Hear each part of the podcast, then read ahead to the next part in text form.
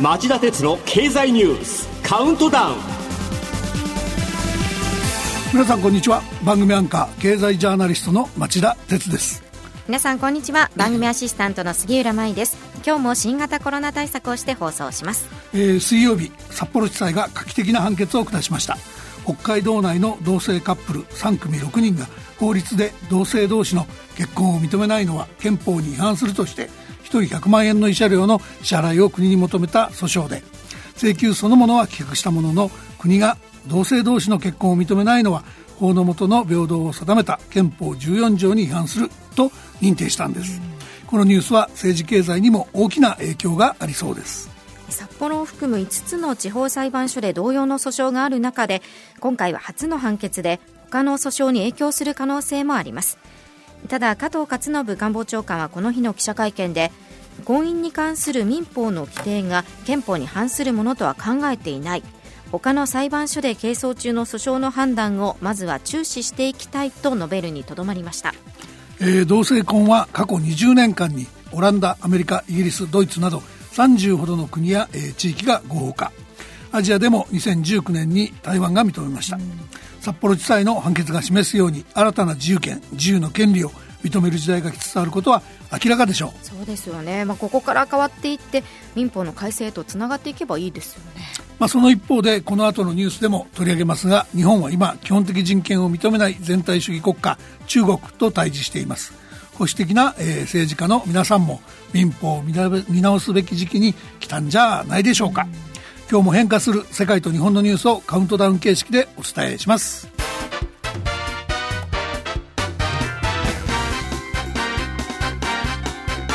町田鉄の経済ニュースカウントダウン。では10位のニュースからいきましょう。中国政府がアリババにメディアの一部売却を要求狙いは金融メディアのコングロマリットの力を削ぐことか。アメリカの複数のメディアによれば中国政府はネット大手のアリババ集団に対し香港の英字新聞サウスチャイナモーニングポストなど傘下のメディア企業を売却するよう要求している模様です。中国政府がアリババの影響力を削ぐ狙いがあるほかこのところの香港への締め付けとも関連があるとみられます、えー、実は2004,5年頃浙江省の広州にあるえー、アリババの本拠地に取材に行ったことがありますが、はい、当時は電子商取引のベンチャー企業に過ぎませんでした。えー、金融やメディアにもわたる巨大コングロマリットになったアリババと中国政府との関係悪化が明確になったのは去年の10月。創業者のジャック・マー氏が e イノベーションは監督を恐れないと当局の批判を口にした後、案とは上場延期になりました。で、去年12月にはアリババが、えー、独占禁止法違反の疑いで捜査を受けました。えー、さらに今月12日にはアントの CEO 最高経営責任者の辞任も明らかになっています。中国の強硬姿勢は国内外に及んでいるわけです。続いては第9位のニュースです。日テレのアイヌ問題で加藤官房長官が抗議の上再発防止策を検討と発言日本テレビは先週金曜日情報番組『スッキリ』でアイヌ民族に関する不適切な表現があったとしてその日夕方のニュース番組や週明けの番組で謝罪しましたこれを受け加藤官房長官は北海道アイヌ協会の理事長らと面会し日本テレビに厳重に抗議するとともに政府として再発防止に向けた対策を検討する考えを伝えました。えー、加藤官房長官が日本テレビに抗議したことには異論はありません。昨日には日本テレビの大久保義雄会長が定例会見で謝罪もしました。ただ、政府の再発防止策が何を意味するのかが気がかりです。言論統制と取られかねないようなことは自重すべきだと釘を刺しておきます。続いては第8位のニュースです。水曜日、春闘集中回答日に満額回答があるものの力強さを欠く動き。内定取り消しもおととしを上回る水準に。今年の春闘の集中回答日にトヨタや日産などが労働組合の賃上げ要求に満額で回答しました。ただ全体的に見ると賃金底上げのベースアップの要求見送りや引き下げをした組合が目立ちます。一方この春に就職の内定を取り消された大学生や高校生は全国で100人に上ることが分かりました。コロナ禍が直撃した去年の半分ほどではあるものの一昨年と比べると3倍近い水準で高止まりしています。えー、見逃せないのは先進各と各国と比べて日本の賃金の伸びが低いことです。OECD 経済協力開発機構によると2019年の平均賃金を2000年と比べるとアメリカとイギリスが70%近くフランスやドイツも50%以上増加したのに対し日本は5%ほど減ってるんです。はい背景には雇用の維持を優先した結果、不採算事業が増えたという問題があります。このままでは雇用の維持すら難しくなるリスクがあり、産業構造、雇用構造の改革が待ったなしとなっています。続いては第7位のニュースです。日銀の金融政策決定会合、ETF の買い入れ対象をトピックス型だけに、アメリカでは FRB が2023年までのゼロ金利継続を決定。日銀は昨日と今日の金融政策決定会合で ETF 上場投資信託の買い入れ対象をトピックス東証株価指数連動型のみにすることなどを決めました。一方アメリカの FRB 連邦準備理事会はゼロ金利政策を少なくとも2023年まで続ける方針を示しました。えー、金融政策決定会合の結果は先ほど今日昼過ぎに公表されました、はい、このニュースについては今夜11時からの町田鉄の経済リポート深掘りで日本経済研究センターの金融研究室長で一橋大学経済研究所准教授の三川一子さんに詳しく解説してもらいます。株式相場を下支えしてきた日銀の ETF 買い入れの行方も、えー、詳しく聞こうと思っています。ご期待ください続いては第6位のニュースです。イギリス核ミサイルの目標上限を1.4倍に、ジョンソン首相は中国に対する懸念を表明。イギリス政府は国防外交政策の大幅な見直しを発表しました。部隊や戦車、戦闘機の数を削減する一方で、核ミサイルの保有を180発から260発に引き上げる予定です。またジョンソン首相は議会で中国はイギリスにとって大きな問題だとの認識を示しましたえー、核軍備は論外としても、日本もイギリスやアメリカから防衛力の大幅強化を求められる日が、えー、到来しつつあります。その軍拡は新たな軍拡を招く悪循環の恐れもあります。どう対処するか、えー、腹を決めていく必要がありそうです。続いては第5位です。木曜日、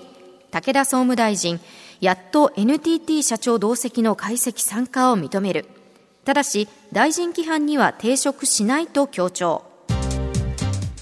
武田総務大臣は衆議院で NTT の澤田純社長らと去年11月に会食したとする「週刊文春」の報道が出てようやく会食の事実を認めましたその一方で許認可等の要望を受けた覚えはないとして大臣規範に抵触する会食ではなかったと強調しています。えー、一連の総務省接待問題では火曜日、停職3ヶ月の懲戒処分を受けた谷脇康彦前総務審議官が辞職しました。そして、えー、残された問題はあと2つ。第1は菅総理の、えー、長理が長男が勤務していた、えー、東北新社が放送局に課せられている外資規制に違反した問題で会社が2017年8月に総務省に報告したと説明しているのに対し報告を受けたとされる当時の総務課長鈴木真也総合通信基盤局電波部長が記憶にないとの答弁を続けている問題です。でもう一つは政治家の、えー、接待解析の問題です。武田大臣は大臣規範に、えー、抵触する会食ではなかったと強調していますが、この大臣規範は2001年に閣議決定されたものの、えー、関係業者との接触にあたっては、共謀接待を受けること、職務に関連して、えー、贈り物や便宜供与を受けること等であって、国民の、えー、疑惑を招くような行為はしてはならないと記しただけの精神的な規定に過ぎません。まあ、政務三役を国家公務員倫理法の対象外にしている点など、ルールを作る政治家の自らへの甘さの象徴となっています。今回の騒ぎを単なる官僚いじめで終わらせないためには、政治家を対象に会食の公表を義務付ける法律の整備が必要だと僕は思います。菅総理、いかがでしょうか続いては第4位のニュースです。利用者名や ID、トーク内容に中国法人の従業員らがアクセス可能。水曜日、LINE の情報保護に不備が判明。LINE はシステム開発を委託している中国の関連会社の従業員が日本の利用者の個人情報にアクセス可能だったことを発表しました。LINE は謝罪したものの個人情報保護法に違反しないとしています。また LINE では画像や動画といったデータを日本国内ではなく韓国で管理していることも明らかにしました。えー、これはよくあるプライバシーの保護だけではなく安全保障上の懸念も考えないといけない深刻な問題です。もともと電気通信事業法で厳格な通信の秘密を義務付けられている電話事業者と違い、ネット事業者は通信の秘密に無頓着なところが多いと言われています。日本の個人情報保護法では海外の委託先に個人情報を提供する場合には委託元が本人同意を取るなど何らかの措置が必要です。えー、LINE に違法行為があったかどうかはまだ分かりませんが、民間企業はシステムの、えー、開発維持管理で中国をはじめ海外依存度を高めています。より厳格な法整備などが必要になる可能性が高いかもしれません。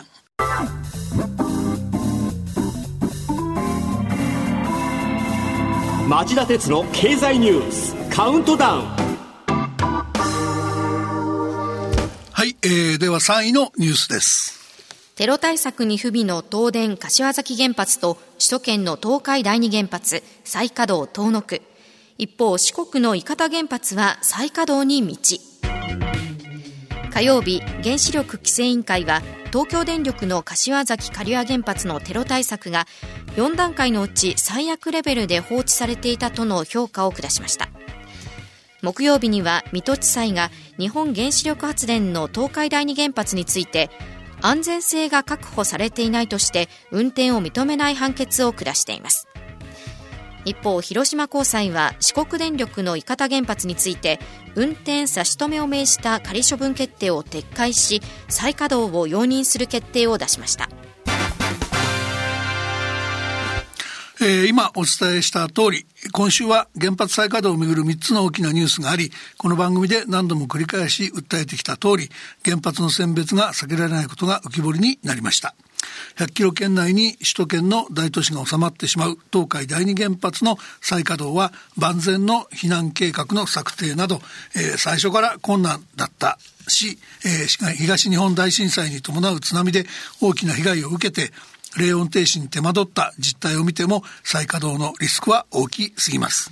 そして原子力規制委員会の更田豊志委員長が再稼働に必要な追加検査に1年以上かかるとの見通しも示している東電の柏崎刈羽原発の問題も大変に大きいものです。最近に限っても中央制御室に他人の ID を使って侵入したケースや完了したと発表した工事が終わっていなかったケースなど東電の原子力事業者としての資質の、えー、なさを裏付ける事件が多発しています。そもそもこの会社は人類史上で最悪の原子力事故、福島第一原発事故を起こした会社なんです。もはや東電が原子力事業者として不適格なことは明らかで、柏崎刈羽を再稼働したければ運転する主体を他の電力会社に変える以外に現実的な方策はないでしょう。菅総理、こちらも決断の時ではないでしょうか。続いては第2位のニュースです。木曜日菅総理が1都3県の緊急事態宣言解除方針を発表。老舗民間シンクタンクは試算で5月下旬の再発動を懸念。木曜日菅総理が会見を開き1都3県に向けた緊急事態宣言を21日今週日曜日に解除すると発表しました。これに対し日本経済研究センターは現状を放置すると5月下旬にも再び緊急事態宣言に追い込まれる恐れが強いと試算しています。一方東京都では時短要請に応じていない飲食店27店舗に対して特別措置法に基づく時短営業の命令を全国で初めて出しました。緊急事態宣言中の21日まで有効です。えー、我慢の限界なのでリスクはあるが宣言は解除というのが今回の政府の判断だと思います。本当はもっときつい行動制限を短期決戦でかける方が経済へのマイナスも少ないはずなんですが、そうした選択肢を取れないのがいい意味でも悪い意味でも日本的なんだという感じがします。えー、自己防衛に努めるしかないという結論も痛感しています。皆さんもくれぐれも注意してください。えー、そして本日のカウントダウン第1位です。火曜日、日米外務防衛担当閣僚協議が中国の深刻な脅威を表明。日米両政府は都内で外務防衛担当閣僚協議、いわゆる2プラス2を開きました。共同文書では中国の沖縄県尖閣諸島周辺での活動を批判し海警局を準軍事組織に位置づける海警法には深刻な懸念を明記しました。えー、中国は尖閣諸島周辺の日本の領海侵犯を繰り返し、軍事費の、えー、増大、拡大にも余念がありません。また、米中両国は今日、アラスカで、えー、外交トップ会談を開催してますが、えー、冒頭から激しい非難の応酬と伝えられ、対立の深刻さを物語っています。そして中国に対する危機感は日本やアメリカだけでなく、えー、今日の第6位のニュースでもご紹介したイギリスをはじめ、えヨーロッパ諸国やインド太平洋諸国の間でも共有され始めました。そこで、えこの後5時35分からの町田鉄の経済ニュース深掘りで、え中国脅威論の実情を点検しておきたいと思っています。ご期待ください。以上町田さんが選んだニュースをカウントダウンで紹介しました。今週は放送後期はお休みです。さて番組ではご意見やご感想をお待ちしています。ラジオ日経ホームページ内の番組宛てメール送信フォームからメールでお送りいただけます。またこの番組はオンエアから1週間以内ならラジコのタイムフリー機能でお聞きいただけます。詳しくは番組ホームページをご覧ください。それから公式ツイッター町田鉄の深堀三兄弟。こちらもぜひ検索して皆さんフォローしてください。さあこの後5時35分からの町田鉄の経済ニュース深掘り1位のニュースでも触れましたが今日のタイトルを町田さん教えてください。はい、えー、経済ニュース深掘りの今日のタイトルは世界に広がる中国脅威論。今日本が考えるべきポイントとはと題してお送りします、はい、こちらも聞き逃せない内容となりそうですそれでは後ほどお耳にかかりましょう。さよなら。